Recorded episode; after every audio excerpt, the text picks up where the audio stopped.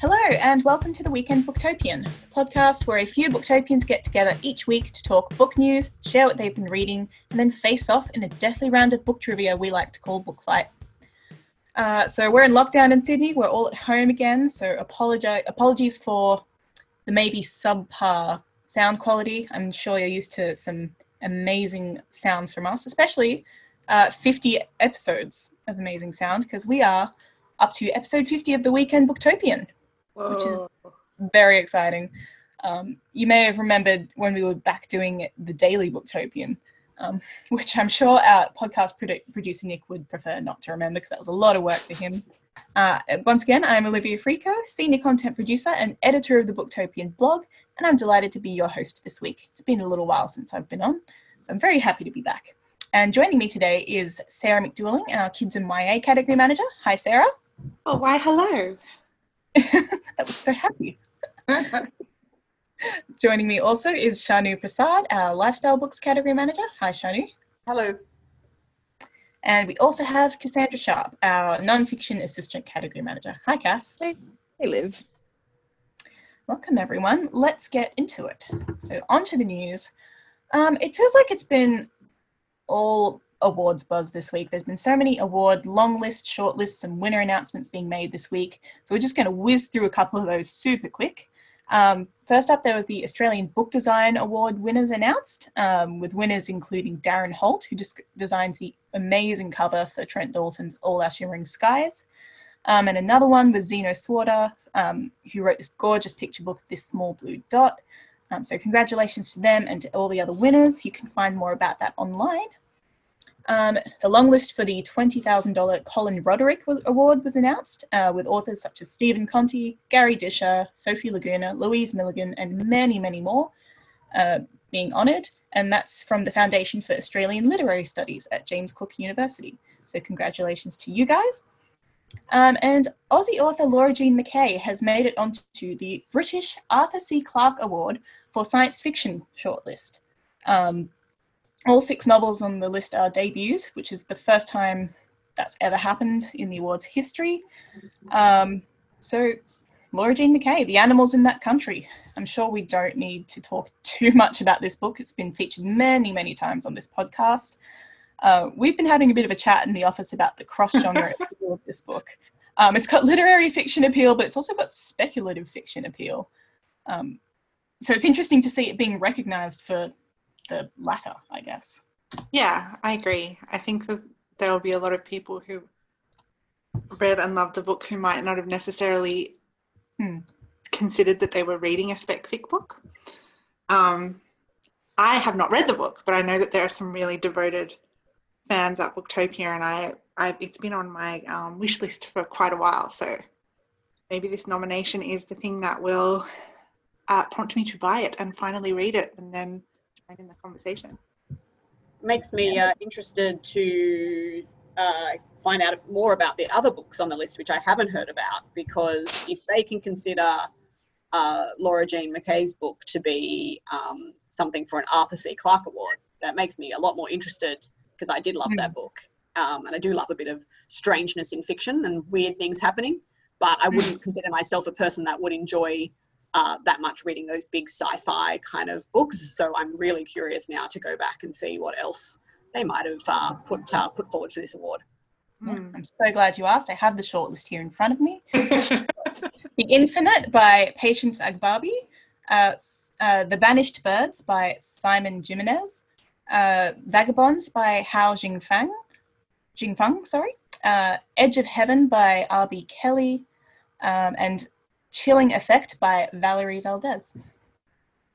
Which is an interesting sounding list, and you can definitely find out more about that online. Um, moving right along, uh, the dates for the Booker Prize awards have been revealed, and we will have the long list to us within the month. So look out for the short list on the 27th of July. The long list, no, the long list, sorry. The long list is coming on the 27th of July, the short list on the 14th, and the winner will be announced in early November. Anything you um, particularly want to see on the list? so many things. I was talking about this with our campaigns coordinator Ashley this morning, just to let her know that that was happening and we should probably, you know, start thinking about what we're going to do for it. And she was like, "Do you have any idea what it'd be on the long list?" And I'm like, "No bloody clue." And then I sat there and thought about it and was like, "Actually, I do. I have a feeling we'll see The Prophets by Robert Jones Jr. Another book that has been the pra- of which the praises have been sung multiple times on this podcast. Um, I also wouldn't be surprised to see Clara and the Sun by Kazuo Ishiguro, or Oh, yeah. Transition Baby, Torrey Peters, um, Whereabouts, Jhumpa Lahiri. Like there's a f- there's a few when you think about it. There's a few definite big contenders out there. We'll But they all out. I Yeah, always get will soon find confused as to who's who's eligible and what time period the book has to be published in. So every time I get the long list, I'm like, oh, oh, I didn't realize that book. Surely that book was already. so that's that's what I'm interested in. Sometimes learning more about. on. Yeah, sometimes they let books on that haven't even been released yet. So I remember Sally Rooney's Normal People was Oh yeah, was on the long the sh- yeah the long list. Um, that it didn't come out till like September or something. Or yeah, I think it was September. I can't remember. Either way, it was a pre-order title, and people were very intrigued. So you'll have people to love to have their opinions, and it's harder to have an opinion if you can't even pretend to read the book. I know. we'll wait and see, shall we? Um, and finally, uh, it's been a big round of a big week for lots of book to film and also film to book adaptation news.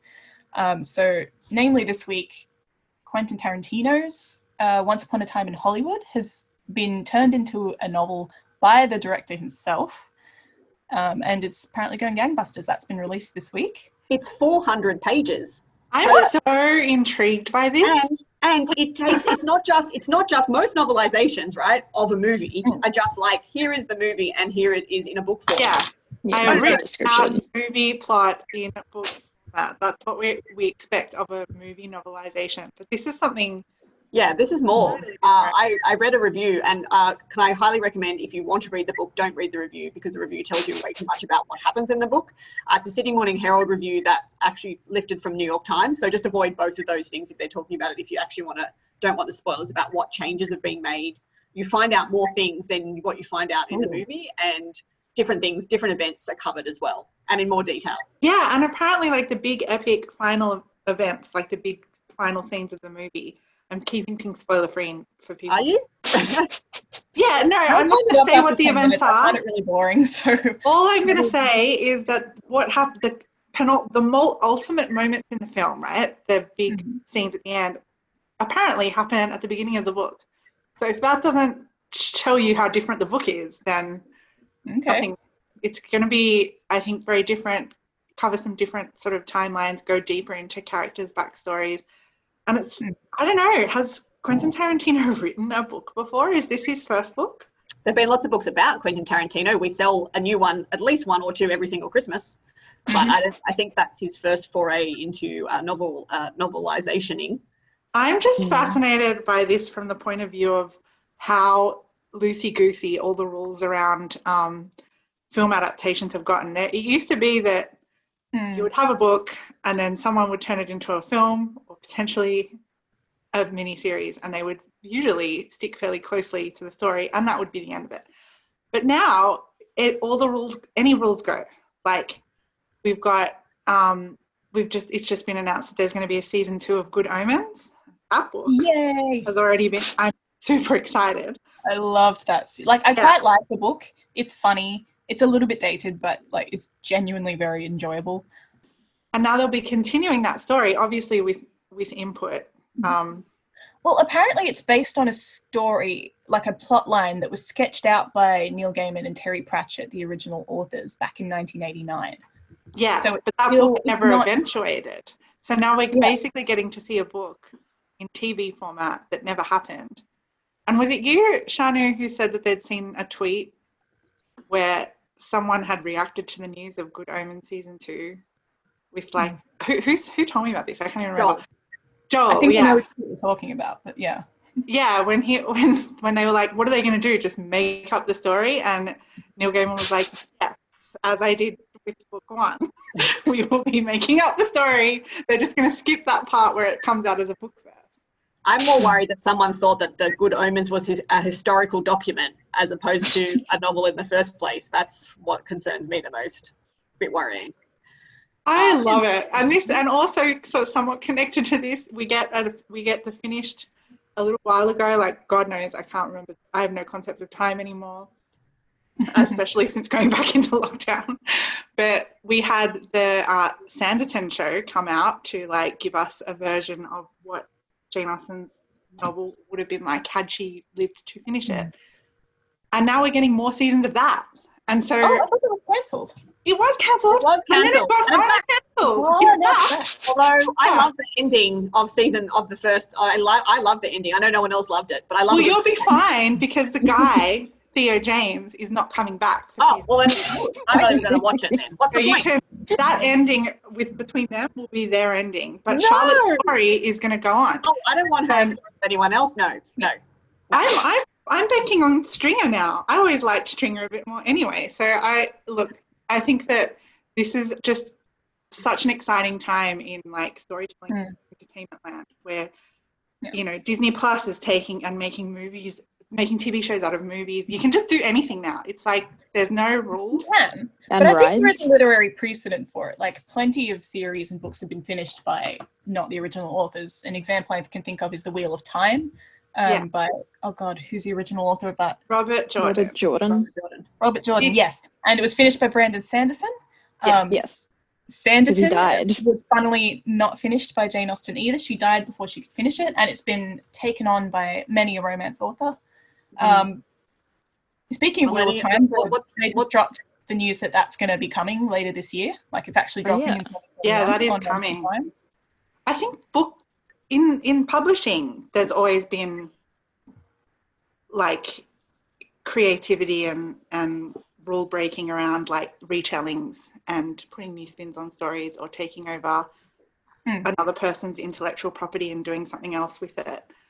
With But their I, I don't think we've ever seen it to this like to this level in the wider entertainment landscape with the things that are happening in movies and TV and books all connected at the moment.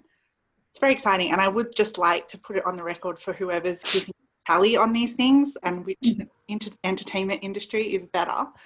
Um, all of the best books and TV shows have their origins in books. We wouldn't even have the Marvel Cinematic Universe without comics, so do with that what you may. I don't know. Very interesting. To everyone who's likely to be listening to this podcast, including everyone in this podcast, is a book fan. So I don't know who needed to hear that, but I needed to. Although I do have Someone to out the there only- is keeping the records. exactly. I, I I would.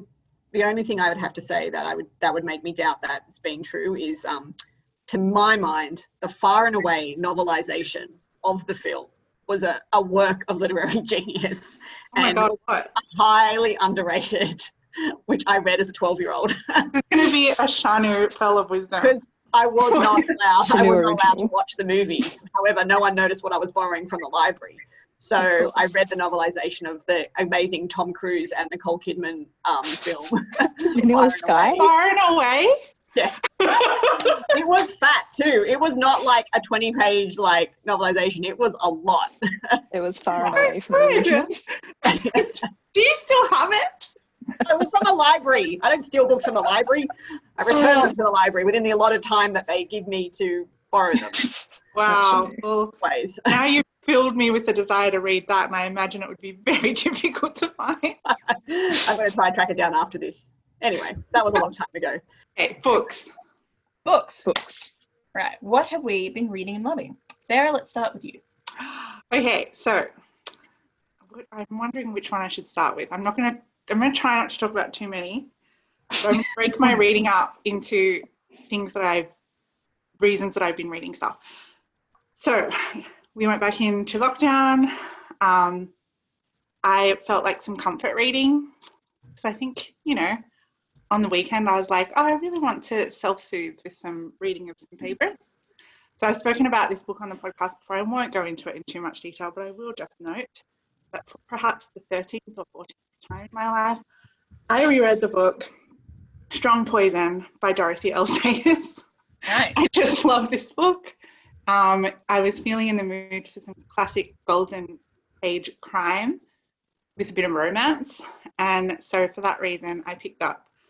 This is the first book in the. Um, it's not the first book in the series. Sorry, the Peter Wimsey series has many books before this, but this is the entry point for Harriet Vane.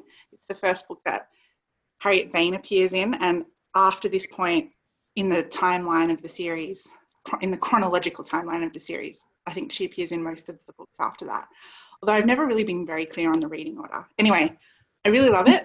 If you're a fan of the sort of um, Agatha Christie style golden age crime novel and you haven't read a Dorothy L. Sayers book, I believe she's way better than Agatha Christie and doesn't get the props that she deserves in the in the wider like I reckon anyone who reads crime would agree. But in the world, given the mm-hmm. amount of adaptations and the amount of exposure that Miss Marple and Hercule Poirot have had versus Peter Wimsey, the average person might not have even heard of this series, which is just a, a crying shame because the writing is like a billion times richer and it's just a great series and I really love it. And I, for some reason, need to read about murder to feel calm. To feel calm, yeah. So that Alone. was, yeah, that's, that's number one book I wanted to talk about. Um, I'm also just going to divert and explain. I don't know how many, everyone's familiar with this author. Her name is Sarah J. Maas. has uh, previously written YA, which has brought many, many dollars into. Have you read The Court of Silver Flames? Oh no, no, no, no! Okay. I'm like this is the this is the explainer to how to why Okay. it's, it's a whole Sorry. story. So like I'll explain why that excited me in a second. yeah, she she has been a big um, author within. I for anyone who doesn't know, uh, manage the kids and YA category at Booktopia. This has been a big contributor to the uh, profit of that uh, category. She has defected, like many a YA fantasy author, to start writing adult fiction. And I, I, along with, I'd say the rest of the publishing industry, have kind of been looking around to see who might be the heir to her like throne in the YA space. The most likely candidates are all also defecting to write adult fantasy. So uh, C- Cassandra Clare, she's leaving. She's going to write adult fantasy. What is Holly she? Black, Forever. Yep, she's leaving. She's going to be writing Say adult. Holly Black's books were already very adult. To me, I found them quite scary. Holly Holly, Black. Holly Black's. Yeah. Yeah, I I, think Holly they were Anyway. very much YA though. But Yeah. anyway, she's going. She's going to go write some adult fantasy. So, like, I don't know. I, I certainly, as a the kids and YA category manager, I'm kind of looking around, being like, well, who's going to fill this giant gap? So I've been reading some of the authors that um, have been recommended to me by various publishers as likely candidates to to step into that spot. So the first book I'm going to read, uh, talk about that I've read, is um, Defy the Night by Brigid Kemmerer. So she, Brigid Kemmerer, has been writing for a long time, and I've I've always been a fan of hers. She's kind of um, hopped around a bit between subgenres in YA. She's written some lovely contemporaries. Um, Letters to the Lost is one that I really really loved, um, and then she moved on to the Curse Breakers series Which- Excellent, an excellent series. yeah, great series. And then this this book, Defy the Night, is coming in September, and um, has been touted as like the book that is going to turn her into the new Sarah J. Maas. I don't know about that because I don't think you can pre- predict that kind of stuff. I will say this book, I very much enjoyed it. it, it, it is wildly, wildly romantic. Like there are masked outlaws, hidden identities, there's a rebellion, there's like, oh, there's just so much going on in this book. And the the central core romance is the driving it's the A plot. So the A plot is the romance, and then there's a lot going on in the B plot to do with the rebellion and some the people who the, the king and the king's brother and I don't want to say too much in case I accidentally give something away because, as I mentioned, there's all kinds of hidden identities going on here. But the A plot, the romance, is just chef's kiss, like really great, wonderful, angsty to the max, like pure YA romantic fantasy. And it ends in a very good place. Like, I think you feel like, okay, this is a complete story, but I do understand that it is going to be a series. So I don't know if they're going to switch to a different couple for the next. I reckon they. I reckon they're going to do something like that because she really pivoted in the Curse Breakers, right? Because the same thing happened where you read the first one and you're like, oh yeah, that's a story. There was a, but there was an ending where you could see it keeping on going, and then it completely pivoted to be something different in the second. In the second. Yeah, and I've been trying to sort of and- yeah. pick it because there's so you're very much with these this couple in this book and then there are like some people you know one of the other key players on the battle board of this like kingdom between the ruling people and the rebellion leaders and stuff uh, is a likely candidate. You could switch over to him for book two. Um, and there is also another royal that they could follow. But anyway I, it was really good. And if you are a fan of romantic YA fantasy and you do like authors like Sarah J. Maas, Holly Black, um, Cassandra Clare, this is definitely going to appeal. And I would also say if you've tried a Brigid Kemmerer before and weren't sold, she's a chameleon author. Like I feel like she can she can pretty much do anything. So, you know, just gently suggesting if you tried her and you didn't like it, kind of every book I pick up of hers is a little bit different, and this one is. Hmm. It's just very, it's very romantic. Just if you want a romance, Is it more it. high fantasy or is it more urban fantasy? Because that can also make the difference. Like, for instance, I think I prefer Sarah J. Maas's urban fantasy, like Crescent Ah. City, compared to um, the Court of Well, that's Thorns her and Roses, which is adult. That's her- oh, they're all adult now, aren't they? Yeah. Um, well, yeah, it's it's it's definitely the land of sword, swords and um, kings and queens and stuff. So there's not really, it's not magic. It's not like sorcery. It's just kind of, I guess, a, medi- a medieval flavored sort of world.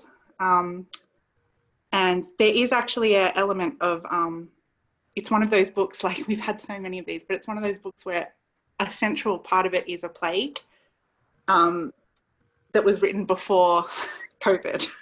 So like there is a afterward from the author saying like I've been working on this for a long time. We delayed bringing it out because Mhm. you know of world events. So there is um, if you're a bit exhausted of reading about plagues, it's not like as I said the the a plot here is the romance. Um, so it's not going to fatigue you on that. it's just kind of a problem that they need to solve is that this kingdom is really dependent on a on a plant that cures this illness, and so um, people in control of that plant are like. That's basically it's all just tied in. Anyway, I'm I'm I'm dwelling a lot on this one, um, and I don't mean to because I I have another one. so Wait, like, there's more.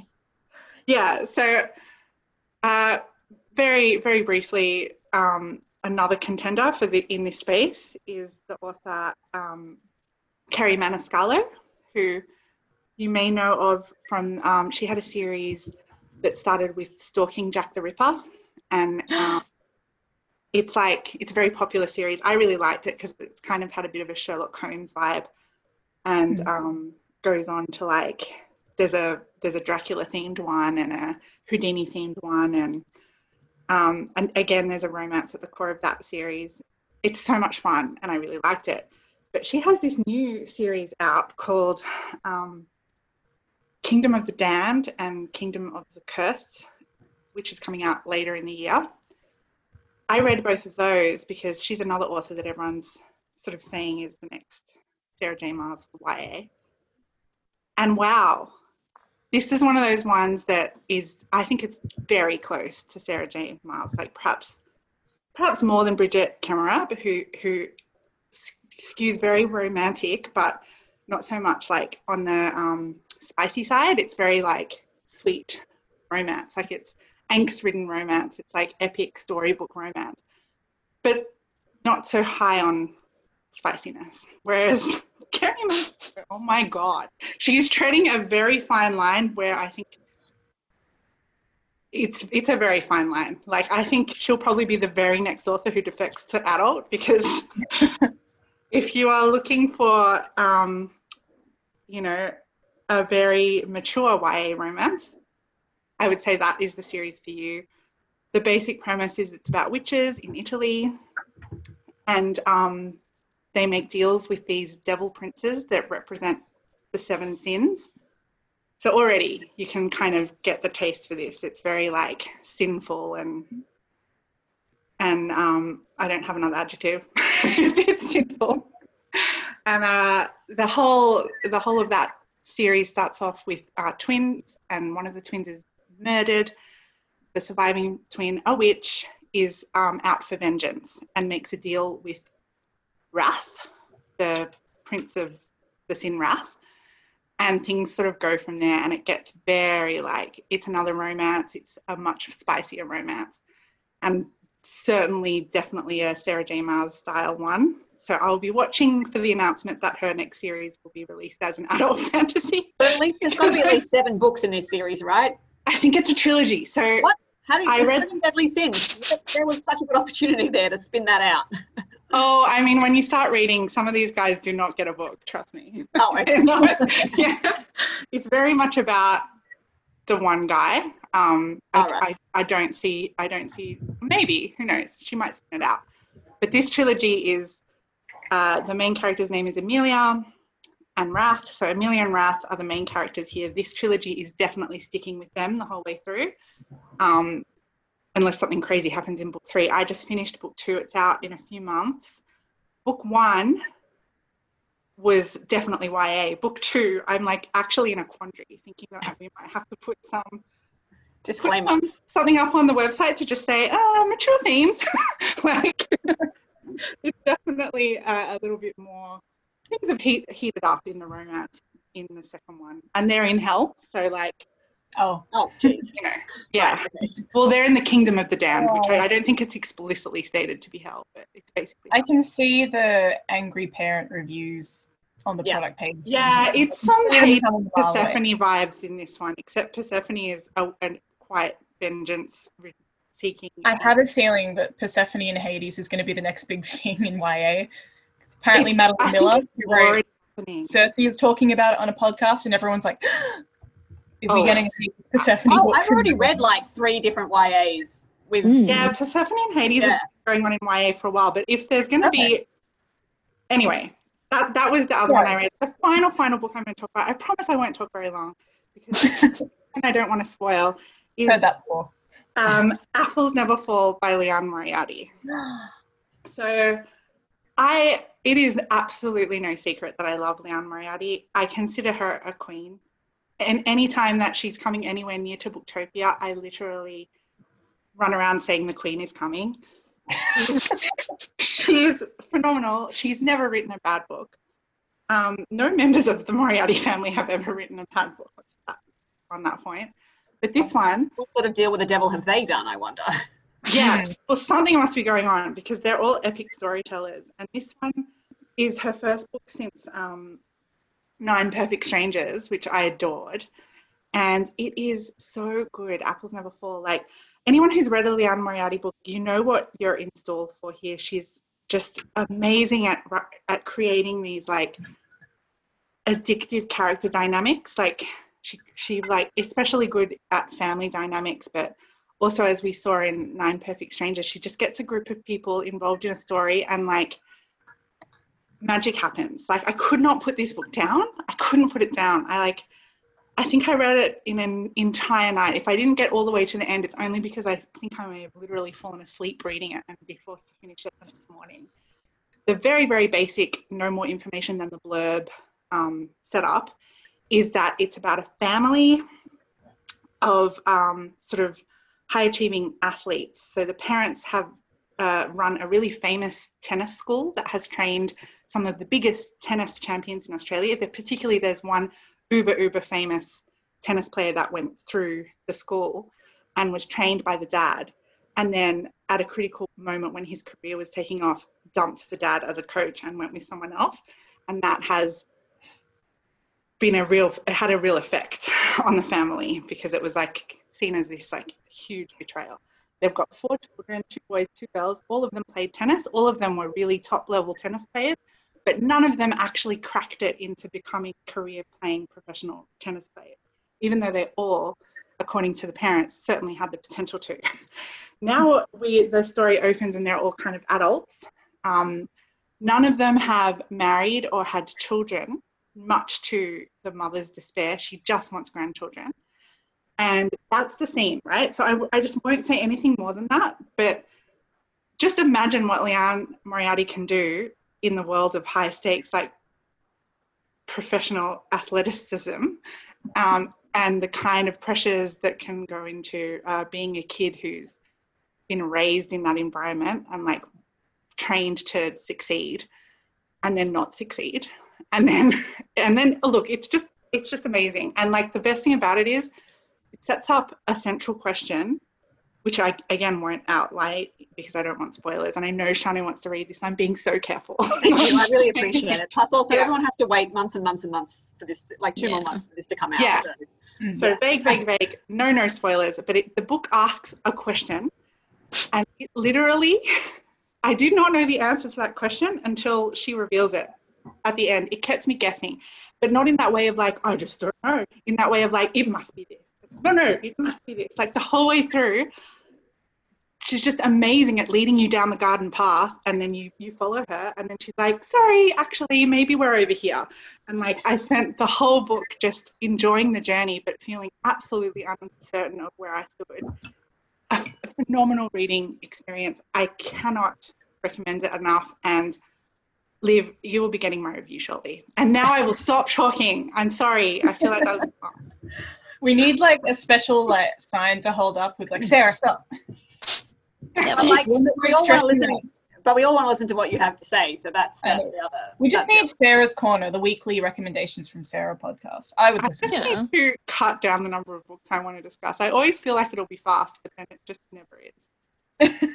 but you do such a good job of like making people excited about a book that you're reading. Sarah. You do, yeah. Oh, thank you for excusing my anyway, Sonia and Cassie have five minutes each to talk about your book. oh god. Okay. Um, I was looking through what I've been reading because we're now in July, and who can believe it's July? Oh my god. So what did okay. I read in June? Um, I read Pawcasso by Remy Lai, which is a gorgeous kids graphic novel about a dog that mysteriously appears on Saturdays with a basket in his mouth and some money, and he goes shopping, and then he just disappears. And this kid who's at home, um, there's a bit of a mix-up where people think that he's her dog, and suddenly she's got all these friends, and like everyone thinks she's really cool, and she doesn't actually know where Paul Pawcasso lives.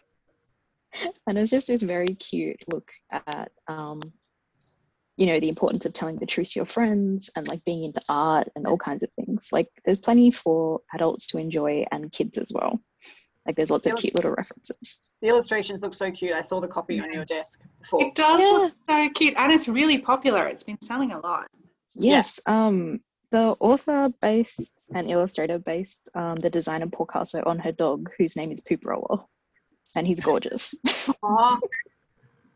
and you can like you can just see it being a TV show or something. Yeah. But yeah, if you love dogs or you love art, like the cover quote says, definitely pick it up. Um, and that was recommended by Eden. Ah, oh, she She's a gem. Good. She's good, that girl. Yeah. She is. um, what else? Um, I started reading The Mother Wound by Amani Haydar, which is incredibly beautifully written. Um, and it's about her life growing up as a woman in a family that like, culturally didn't treat their children quite as equally as one would expect because she comes from a Middle Eastern background. And sort of the thing it jumps backwards and forwards in time to when her mother was alive because um, it's also about domestic violence and how her dad murdered her mum. And like the question of like should she have seen this coming? Like what happens when you're one of the people left behind and you can kind of piece all the things together to see how this has happened um, and it is a very deep topic, and she writes incredibly beautifully. Like there's a bit where she describes meeting her future husband, and it's so beautiful. I was like, oh my heart, it's melting. Um, and there's just there's so much um, detail and there's so much life in her writing. You can almost picture like her family members there arguing or chatting or things like that, which I think is amazing because I personally can't remember anything. So if I was to write any sort of book, it would just be like full of blank pages being like, I don't quite remember what happened here. yeah. um, but yes, do recommend. It's going to be incredible. It's going to be one that everyone talks about. Um, and it's gorgeous. Eden also recommended her to me. So it's really just like an I love Eden time to um, what else? um, um, for context, Eden is Sarah's assistant.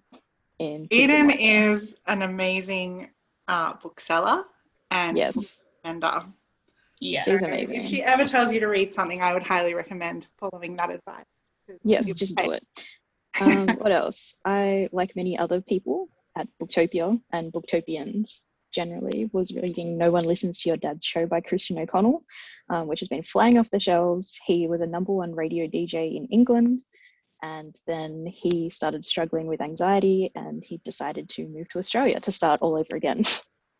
Oh. And it's very, very funny. Like I was laughing to myself in public at several points of the book.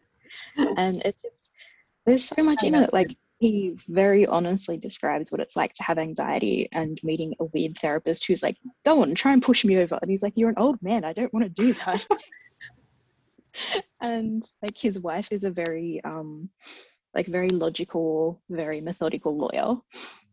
And he's kind of like this all over the place creative person who worries too much. And she'll just send him text messages like i'm coming home in a second. I need you to bring a glass of water out to the car with like no context. Or you need to kill the pigeon when you get home. And he's like what? I don't want to kill the pigeon. Anyway i love the um, sound of this. it's it's really great. I would highly recommend that as well, even if you haven't listened to his show, like I hadn't before. I had to research this book for work. Um, he is just a very delightful person to spend time with on the page. And you can also see how much he loves his wife, Sarah, and he loves his two daughters. Like he just constantly talks about it, and it's like heart meltingly sweet. Um, People I'm also are generally very lovable. I know. just generally so. Um, and like a lot of other people, I'm reading Who Gets to Be Smart by Bri Lee, which it starts at Oxford because a friend of a friend is studying there, and you see all the things that she's describing. Like, I was also studying Louis Theroux's book, where he also went to Westminster and like to Oxford and all this stuff.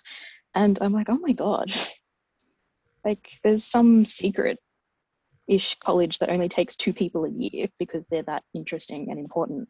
And just like the huge amounts of privilege. Like it's just it's mind-blowing. And she kind of walks through ideas of like who gets to be smart? What is a rhodes scholar? Like i didn't know what a rhodes scholar was. And when i googled it i'm like how do you even like assess people on some of these qualities? Oh, i love I, I um eggshell skull is like such a phenomenal book. Yeah, um, I read Beauty I and I like, cried. um, she Beauty is a really also, interesting book. Yeah, it's like it's depressing, but it's very powerful. And you're like, mm. if someone as accomplished as Bri Lee feels like that, and I'm just a regular person who feels like this, then what do we do? um, so that bit was very relatable. But she also kind of looks at um, the idea of at home who gets to be smart and who gets funding and who gets kind of funneled through um, the right channels to get to university and onto the academic world and stuff like that. Uh, which is really interesting. And I've also listened to a bit of the audiobook, and she's just got a very easy to listen to voice. Um. Yeah, and in terms of what I'm excited to read next, I'm pumped to read Trivial Grievances by Bridie Jabour, um, nice. who my boss Joel is very keen to talk about the book because he said Ooh. it's very funny. He just podcasted with her. That should be coming out on Tropia soon, right? Oh yeah, this yeah. very morning. very exciting. Um, Late Bloomers by Clem Bastow, I think her last name is, yep. um, which it oh, has the most gorgeous sparkly cover, and I had to steal it off Joel's desk because I mean, Joel doesn't notice what's on his desk most of the time, but also because I wanted to read it. um, and what else? I've got one that Shanu recommended on the pod last year, I think, called Please Don't Hug Me. Oh, yeah.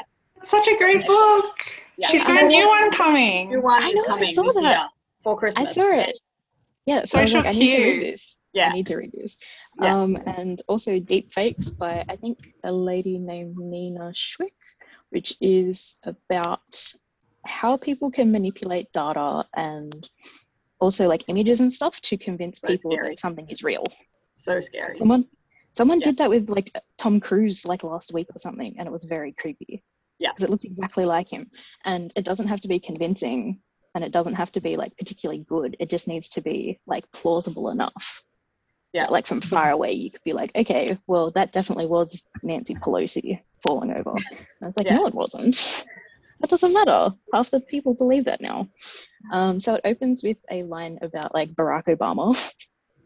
and I remember like opening it and I'm like, wait, no, I'm late to work. I don't have time for Barack Obama. Hold on. so I need to come back to it.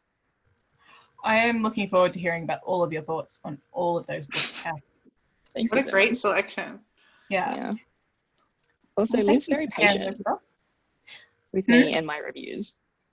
Liv's Oh no! patient. Thank you for being patient with me. Uh, Cass will have a roundup of non-fiction book reviews, hopefully out next week. I have a very full schedule right now. It's crushing me.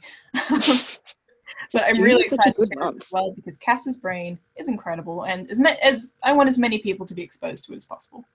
Oh, So look out for Cass's non-fiction reviews on the blog soon. So thank you for sharing those with us, Cass. Uh, Shanu, what have you been reading and loving lately? Well, I'll just give you a quick roundup. Um, sounded a bit pointed there, Shanu. uh, I don't know. It'll just be a quick roundup.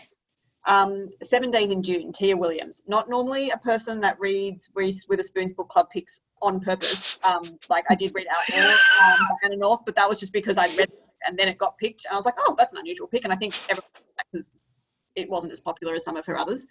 But um, the reason I'm reading Seven Days in June is not because it was Reese's pick, but because Hannah, who saw it was, who is the fiction assistant category manager, who saw it was, said it looked really good. And I said, I do like the sound of that. And I read it, and it was excellent. Um, much better, in my opinion, than other books of a similar concept. I thought it um, also, if you do read it, I highly recommend um, watching Run the World on Stan because it really gives you the right mindset of these like um, well connected, really amazing um, black women in New York and like um, really highly educated, really smart, beautiful, um, and just it's a great, great story and a great. Um, I think it was like a more, much more accessible look at power dynamics and dynamics of of of, um, of the the um, genre, like about genre fiction. Um, and you know what is considered true literary fiction and what is considered women's fiction and all that kind of stuff um, um, and also about race and um, uh, in the literary world, much more accessible kind of discussion of those things than like The Other Black Girl, which is also an excellent book, but just goes into that more of that spec fic kind of um, uh, kind of genre. Whereas this Seven Days in June kind of talks about by T. Williams talks about those issues, but also has a really, really, really beautiful romance in it. Since we're talking about romance today, well, I'll just add that in.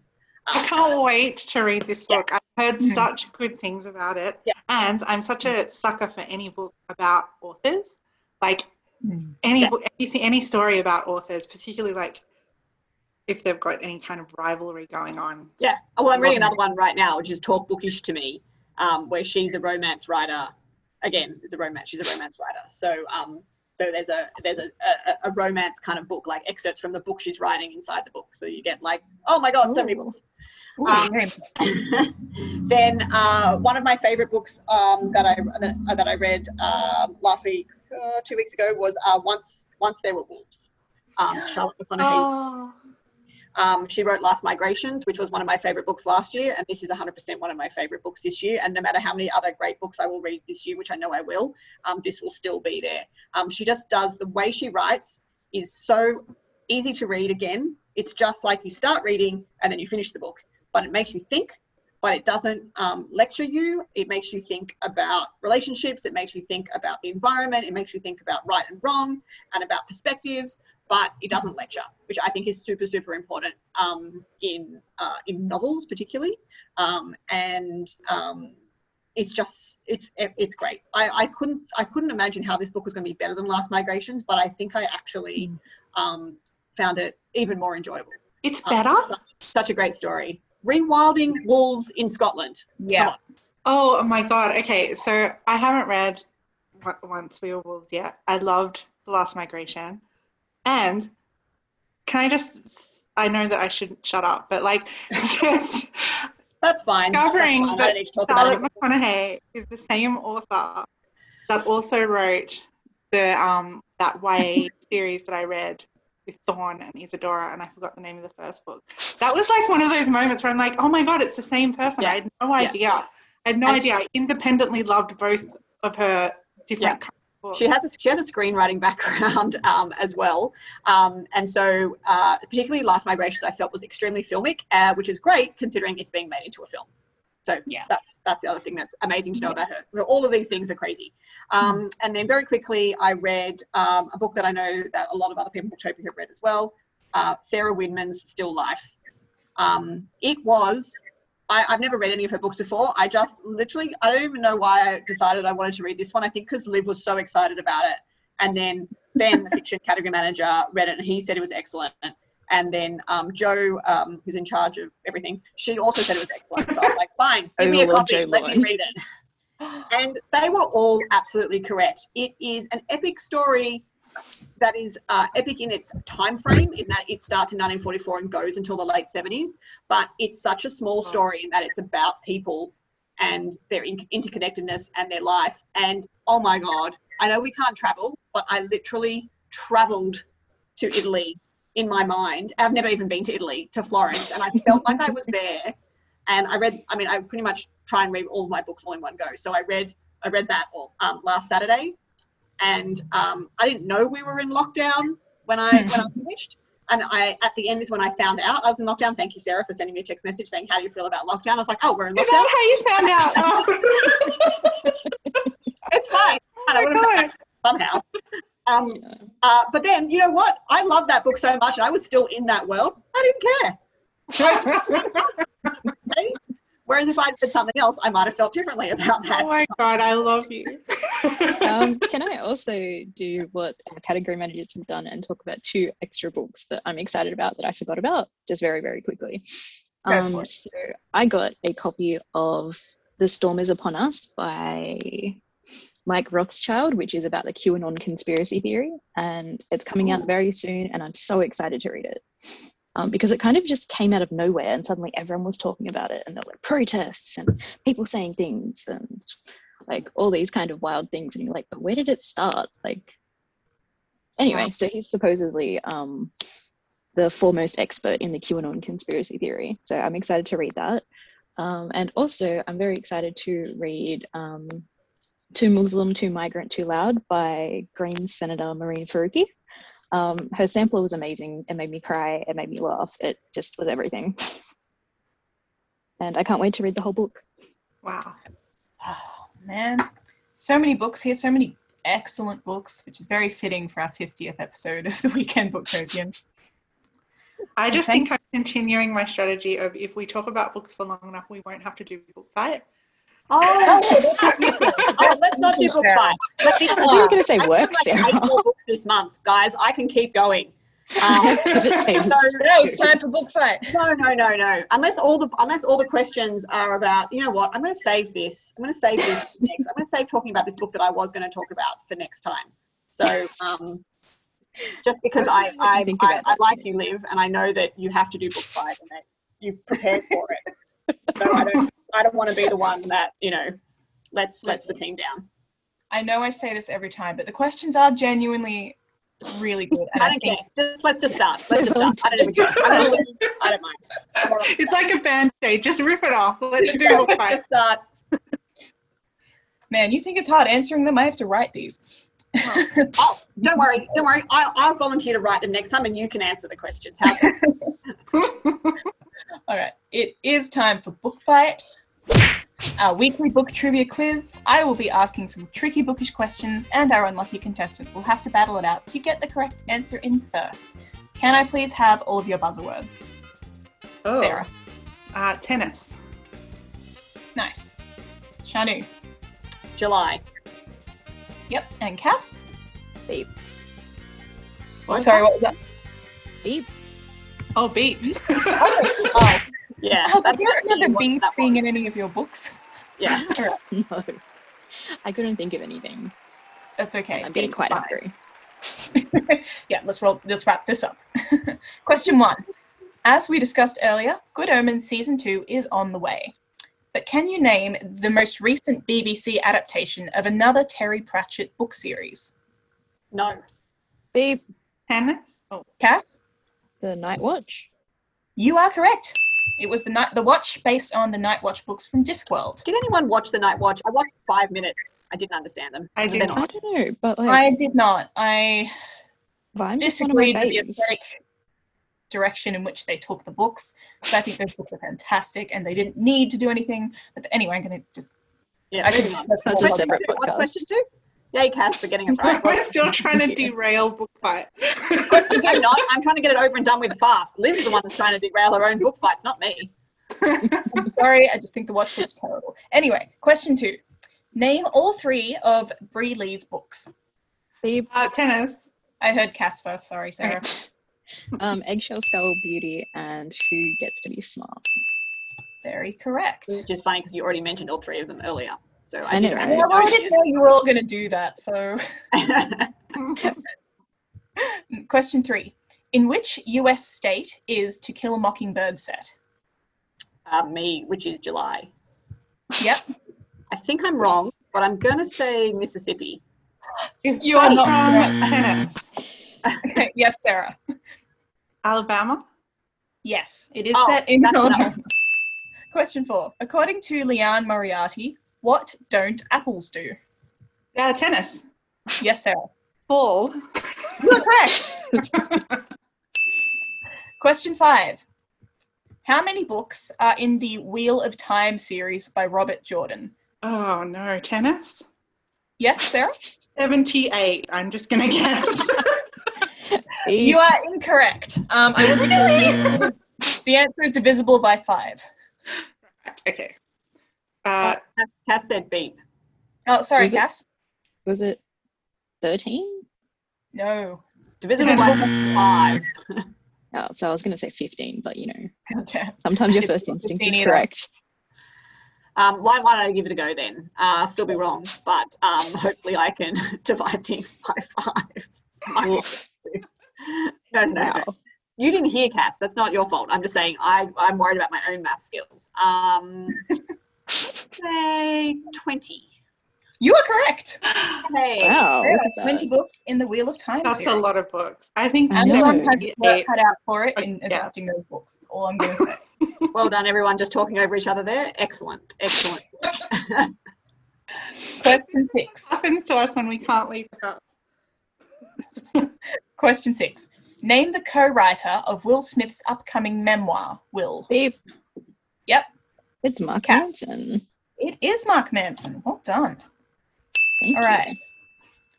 Now, with two questions left, I'm just going to do a quick score roundup. Shanu is on one point, Sarah is on two, and Cass is ahead on three. Um, and there are a potential three points up for grabs in these last two questions, so it could go anyway. So let's get into it. Question seven.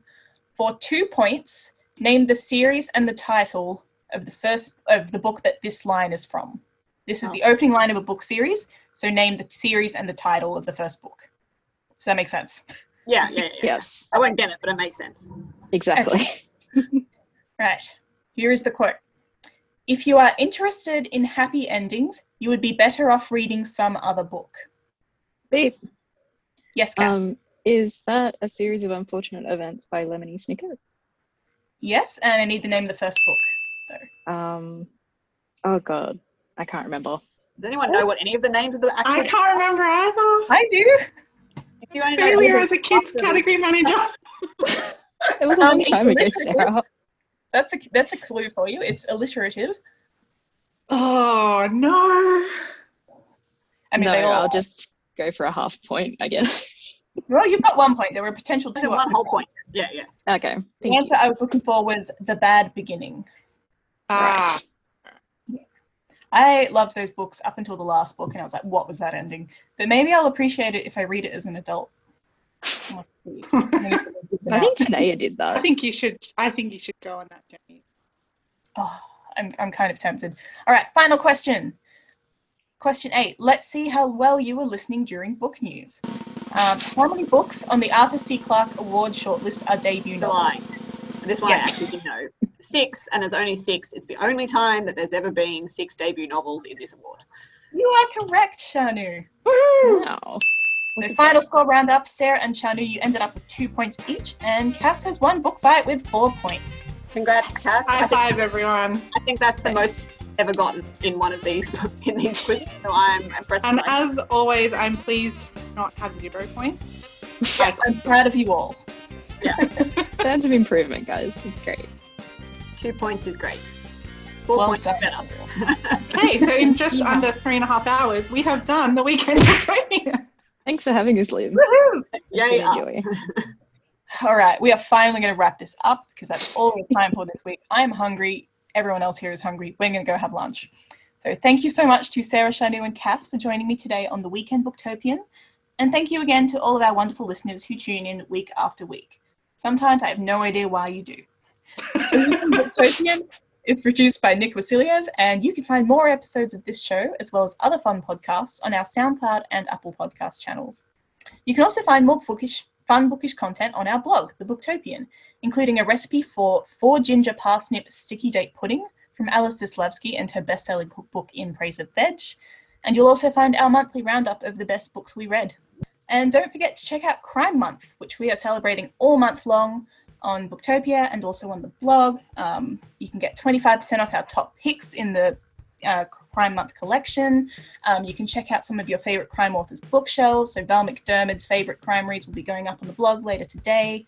It's lots of fun, and there is an awesome prize to be won, I believe. So head over to booktopia.com.au to check that out. Thanks for listening, and never stop reading.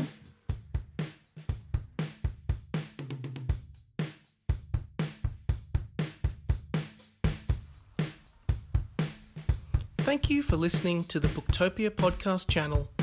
Don't forget, you can subscribe to us on SoundCloud and iTunes for free and get access to hundreds of author discussions, book analysis pieces, and more.